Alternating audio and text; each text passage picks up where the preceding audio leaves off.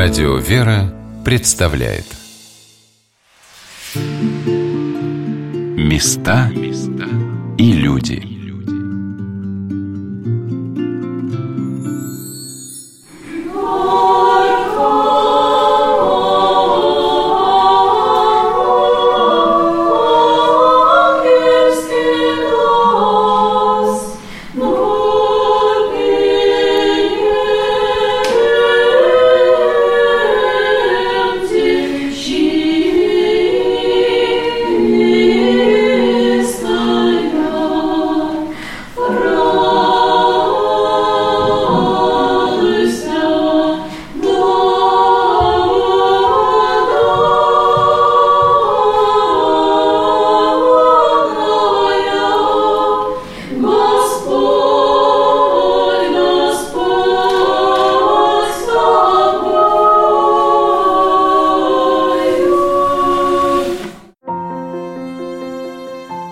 человек переживает праздничное событие.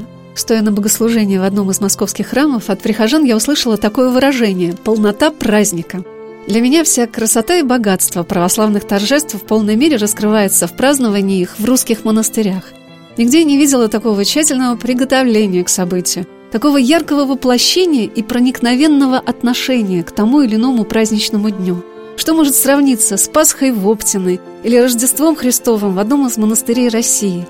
Все наполнено звенящей радостью, миром в душе, глубиной переживаний. Я попала на праздник Благовещения Пресвятой Богородицы в старинный Благовещенский храм Переславского Никольского женского монастыря на 25-летний юбилей возрождения обители. Праздничное богослужение возглавил преосвященнейший епископ Переславский Углический феоктист. Особенно трогательно звучали голоса монахинь, но меня больше всего в этот раз удивили дети. Вы знаете про праздник Благовещения, что это такое? Я нет. А ты знаешь? И ты не знаешь, какой сегодня день? Ты знаешь? Да. Расскажи, иди. Дева Мария пришел ангел, сказал, что у нее будет родиться Иисус Христос. Она назовет его Иисусом. Иисус как переводится? Спаситель мира. А что значит спаситель мира, как по-твоему? Он спасет мир от, от грехов. Он, он... От бесов. От бесов. Но это же не только то, что он спасет от плохого, он еще и даст хорошее. Да. А что даст хорошее для людей будет им говорить, как нужно исповедоваться, как нужно грехи исповедовать. Еще он спасает от э, болезней больших. Да. Да? А радость дает? Да. А любовь дает? Да. Как же удивительно, что дети ищут в храме прежде всего защиты. Каким же сложным и непредсказуемым становится для нас земной путь, что на этом пути нам необходима встреча с теми, кто становится для нас опорой и защитой. А как относятся к событию Благовещения те, кто избрал своим призванием путь небесного воинства, рассказала настоятельница Никольского монастыря игумене Евстолия – Отверстие неба, Царствие Небесное, призыв Божьей Матери, покров Божьей Матери, ну и вообще покров женской обители. Но для нас еще и день рождения во всех отношениях. Между прочим, очень тоже интересный исторический факт мы обнаружили в летописи. Представляете, вот я приехала непосредственно на следующий день после Сретения, праздника Сретения. А последняя божественная литургия в монастыре перед закрытием была на праздник Сретения. Вот как мог Господь такое устроить? В 23 году последняя служба была на Сретении. И в 94-м, через да, 70... 71 год. Матушка Евстолия приехала 16 февраля. Да, это удивительно. Вот как Господь прочерчивает вот эти вот наши пути, вот эти точки наши, это присутствие. Матушка Евстолия рассказала, как складывалась в Никольской обители в наши дни монашеская община – Наверное, это трудно определить, как, кого Господь присылает в монастырь. Но, конечно же, каждый монастырь складывается под руку той игумени, которая поставлена в этом монастыре настоятельницей. И мне кажется, что это самый определяющий момент, потому что люди приходят не в стены, приходят все-таки к человеку. Пришли, остались, задержались, делаем вместе общее дело. Нас немного. Самое главное, что вот мы единодушны, и монастырь существует в единомыслии. Другого определения монастыря все-таки нет. Я считаю, что монастырь – это именно общество единомысленных людей, единомысленных сестер или братьев, если мужской монастырь, которые собираются в единодушие со своим игуменом.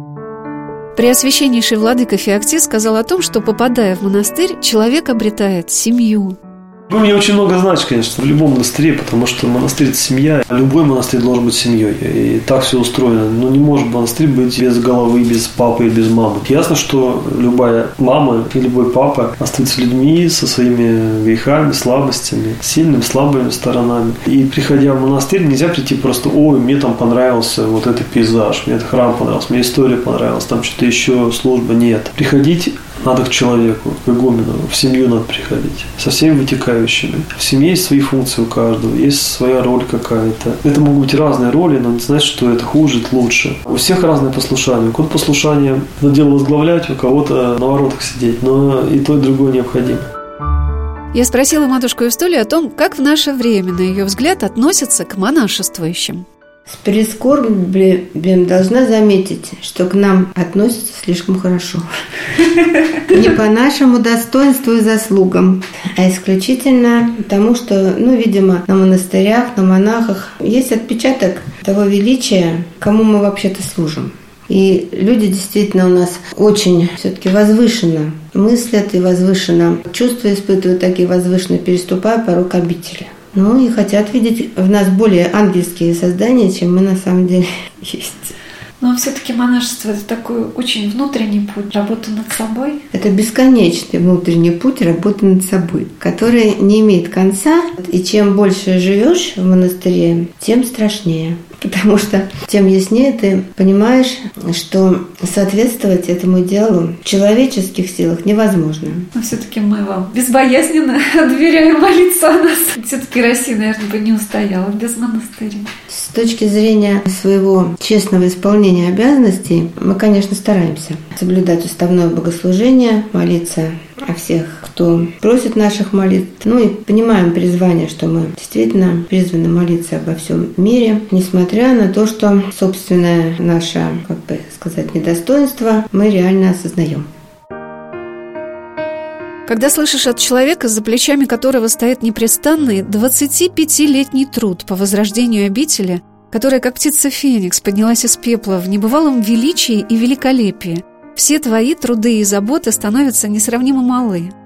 Конечно, поражает то, что Никольский монастырь восстал и засиял куполами вновь построенного Никольского собора, колокольни, возрожденных Благовещенского и Петропавловского храмов, но также то, что трудами небольшой монашеской общины в стенах обители подвязается не более 20 человек, ведется такая большая просветительская деятельность. Трудами матушки Игумени и сестер обители развивается Переславская православная гимназия – монастыре ведется издательская работа. Монастырское подворье в селе Гаденово, где находится животворящий крест Господень, принимает тысячи паломников. И при этом в обители совершаются ежедневные ночные богослужения. А это значит, что после всех трудов и забот в Благовещенском храме совершается служба, на которой молятся за всех, кто притекает в обитель. Я спросила священника обители протерея Александра Смирнова, трудно ли служить в монастыре. Во-первых, служить вообще трудно, как это ни странно может показаться, сказать, ну что там, постоять несколько часов. Люди он, на производствах стоят намного больше. Поэтому, конечно, трудно передать почему, но это очень сложно, да. Но в монастыре, конечно, есть своя специфика. Здесь ну, больше возможностей посмиряться, а это очень полезно. Вот это и трудно, и полезно. Смиряться с священником тоже очень полезно. Ну и, во-вторых, конечно, ответственно очень, потому что одно дело выйти на приходе где-нибудь, не буду даже говорить деревню, даже в городе, и что-то рассказывать там собравшимся прихожанам, а другое дело вот рассказывать образованным матушкам, игуменям что-то. Это уже накладывает такую ответственность очень большую. Ну и потом устав более серьезный, продолжительность длительная. И как бы все это такое, уже чувствуешь себя не любителем, а таким уже профессионалом, спортсменом духовным таким, когда нужно напрягать все силы, все свои усилия. Но это, конечно, приносит плоды, но ну, вообще-то трудно, да. Ну, а есть еще другая трудность, конечно. Такая традиция в Русской Православной Церкви, что в женских монастырях служат не монахи в основном, а белые священство. Ну, конечно, нам очень трудно по-своему, потому что все-таки монашеская жизнь, она отличается от жизни даже мирского человека, хоть и христианина или там священника. И поэтому, слава Богу, что матушка занимается воспитанием сестер, окормляет их, и в этом смысле нам не надо этим заниматься. Потому что многие проблемы просто мы не в состоянии сами осмыслить, которые возникают у сестер, специфика их монашеского, как бы сказать, подвига. Но в то же время это и интересно. Мы как бы на передовой, все время на передовой. Епископ Переславский и Углический Преосвященнейший Владыка Феоктист сказал о том, что в Переславле-Залесском плотность монастырей выше, чем на Афоне – все требуют э, заботы, внимания. У нас плотность монастырей выше, чем на Афоне. Может быть, мне думается, что у нас по количеству монастырей в России это самое такое плотное место. Мы не можем их сами содержать. Мы не можем их наполнять монахами, монахинями, потому что просто в Переславле нет такого количества людей. Все вызывает, конечно, вопросы и порождает попытки сделать из этих мест что-то такое уникальное, как Никольский монастырь. Но не все сразу. А протеерей Александр Смирнов поделился тем, как для него стал таким дорогим именно Никольский монастырь в Переславле. Для меня это очень большое значение Никольского монастыря уже только потому, что здесь, то время, когда я только-только начинал, так сказать, чувствовать обаяние и обоняние мое духовное, появилось вкус к церковной жизни, только начинался. Я тогда жил как раз в городе Дубна Московской области. Я открыл себе Переславль как место, где находится мощь Данила Переславского. И когда мы первый раз приехали в этот город поклониться им, то оказалось, что они находятся как раз в Никольском монастыре. Это был 95-й год. И вот мы встретились тогда впервые с матушкой. У меня образы и сестер, матушки, монастыря. Вот с тех пор вот уже 23 года этот образ. И очень много дорогого моему сердцу и радостного. И происходило именно связано с Никольским монастырем, конечно.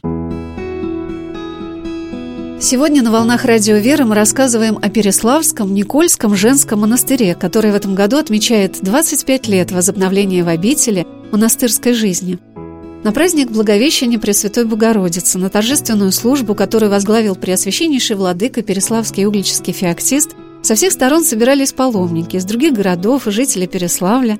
Геннадий Викторович Кукушкин, 25 лет, является прихожанином монастыря. Я спросила его, как патриота своего города, чем гордятся переславцы – между прочим, Сергий Радонежский также был положен в игумены в Пасо-Преображенском соборе. В 40-летнем возрасте это произошло в 1354 году. Видите, какая история. Как вот не гордиться вот этим городом, этим Переславлем. Москва – это вообще-то пригород Переславля.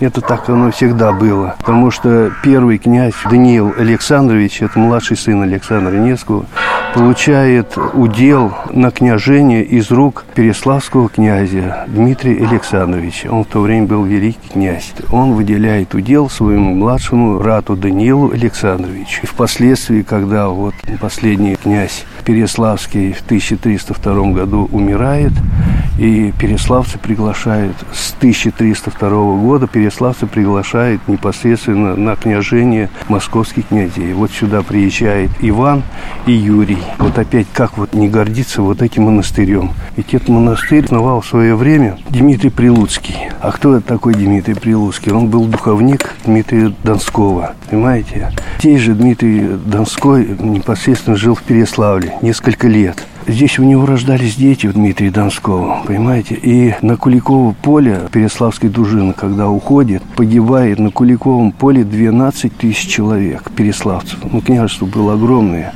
И он был князем тоже Переславским.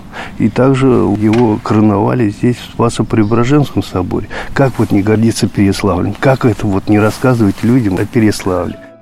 Его Преосвященство Владыка Феоктит сказал, что очень важным для него является то, чтобы паломники, приезжающие в Переславль поклониться святыням, осознавали всю историческую значимость этого города – я думаю, в ответственности, которая возложена на нас Богом. Потому что, да, это исторически важное место, да, это место подвига многих людей, не только духовного, но и такого государственного и ратного подвига. Вот мы сейчас с вами в Федорском монастыре находимся, здесь постоянно баталии были. Под нами, знаете, сколько слоев костей с разных эпох. Это погибшие воины. И мне думается, что наша задача это все не погубить, а сделать так, чтобы память о поколениях, и не только я говорю о наших святых. Святые, они всегда в направлении определенной истории находятся. Там есть люди, которые с ним соприкасались. Чтобы это не было утрачено, утеряно, чтобы поездки в Переславле для москвичей, для других людей, которые приезжают, были не только там поездками духовными, что, безусловно, очень важно, но еще и наполнены историческими какими-то знаниями, то исторической информацией.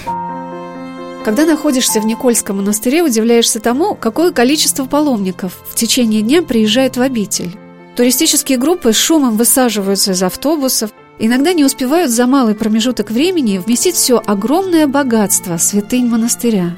Геннадий Викторович Кукушкин поделился тем, как он стал свидетелем передачи в монастырь реликвии, связанных со святителем Лукой Войно-Ясенецким – вот здесь вот находятся в Благовещенском храме вещи, которые принадлежали воину Есенинскому. Ведь воин Есенинский здесь с 1910 по 1917 год жил здесь, в Переславле. Он здесь защищал докторскую диссертацию, готовился к этой диссертации, был главным хирургом. Переславль до революции был таким промышленным городом, богатым городом, и приглашали самых хороших хирургов. Ну, это летняя церковь. Я вот так же вот стоял и готовился к исповеди. Я люблю книги читать исторические. «Войны Есенинские». И книга так и называется «Я полюбил страдания». Я заинтересовался этой книгой, исповедовался, причастился, купил эту книгу, пришел, я ее сразу прочитал. Она меня так вдохновила, я был под таким впечатлением о жизни вот именно воина Есенинского. А с кем поделиться? Ну, сосед по даче. Я ему рассказываю. Знаешь, Викторович,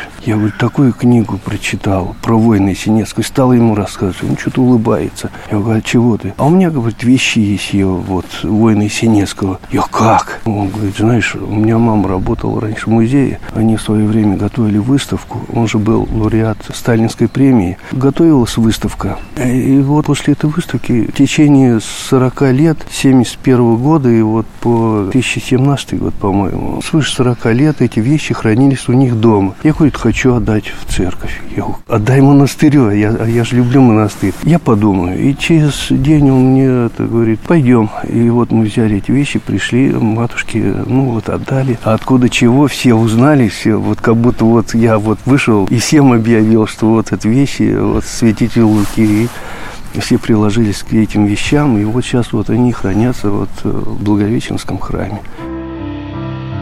Вещи, принадлежавшие святителю Луке Крымскому, вносят какую-то удивительную теплоту, достоверность соединения в древней Никольской обители нескольких поколений святых. Вы увидите в Благовещенском храме икону преподобной Евстолии Константинопольской и священномучеников епископа Орехова-Зуевского Никиты и Евгения Елховского, последнего священника, служившего в обители перед ее закрытием в 1923 году. Мощи святого благоверного князя Андрея Смоленского, Переславского чудотворца, современника преподобных Сергия Радонежского и основателя монастыря Дмитрия Прилуцкого, и преподобного Корнилия Молчальника, подвязавшегося рядом с обителью в XVII веке. А еще в летнем Никольском соборе рядом с Корсунским крестом, который является реликварием частиц мощей великих древних святых, находится удивительно по своему исполнению современная икона святого благоверного князя Александра Невского – его незримое покровительство, и Переславля-Залесского, и всех обителей этого дивного города, несомненно. Протерей Александр Смирнов рассказал, что княжеский двор великого князя Ярослава, в котором родился святой благоверный князь Александр Невский, находился рядом со Спасо-Преображенским собором, расположенным на Красной площади города Переславля.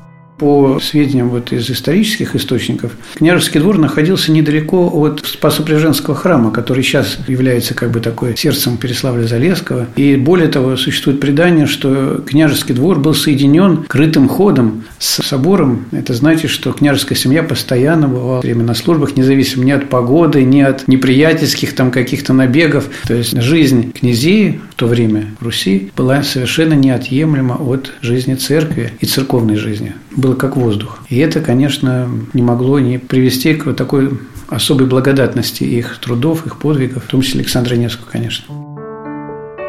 В Переславле до революции было 17 монастырей. И я спросила у батюшки отца Александра про особое духовное предназначение этого города, в котором почивают в своих мощах четверо прославленных русских святых – преподобный Даниил Переславский, Никита Столпник, Корнилий Молчальник и святой благоверный князь Андрей Смоленский, Переславский, чудотворец.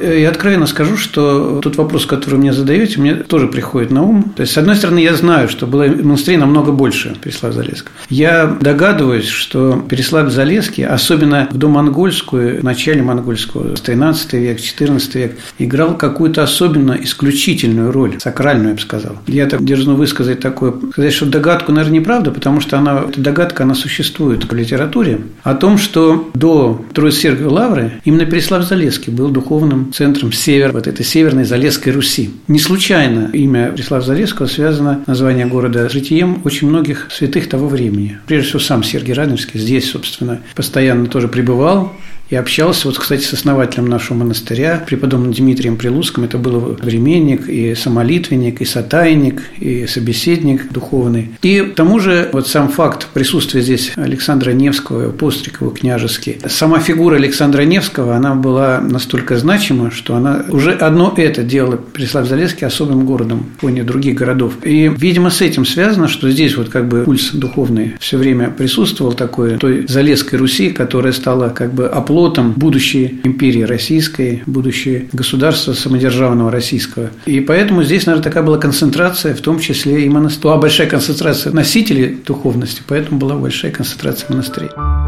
В Никольском соборе расположен предел, освященный в честь преподобного Дмитрия Прилуцкого. И там на аналое находится икона с частицей его мощей.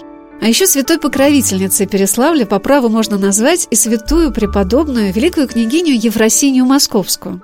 И в более поздние времена Переславль играл значительную роль. Достаточно только вспомнить о том, что времена Петра I, здесь, собственно, начиналась армия Петра I, здесь были потешные войска, потешный флот, первая флотилия на Переславском Плещеевском озере. Это вообще было любимое место, я бы сказал, жизни и отдыха русских и московских князей и царей. Скажем, Переславль Залесский очень любила супруга Дмитрия Донского. Она была княжной Суздальской, но почему-то здесь вот она большую часть детства провела, ну, потому что это входило в Суздальское княжество Переславль в то время. И потом, уже будучи московской княгиней, супругой Дмитрия Донского, она постоянно здесь пребывала. Известно на сегодняшний день доподлинно, что она внесла значительную вклад в строительство храмов, монастыря вот это Горецкого, храм иконы Знамени Божьей Матери она построила по обету. Ну и в других храмах она принимала участие и ратовала за то, чтобы Переславль вот процветал. Очень любила этот город.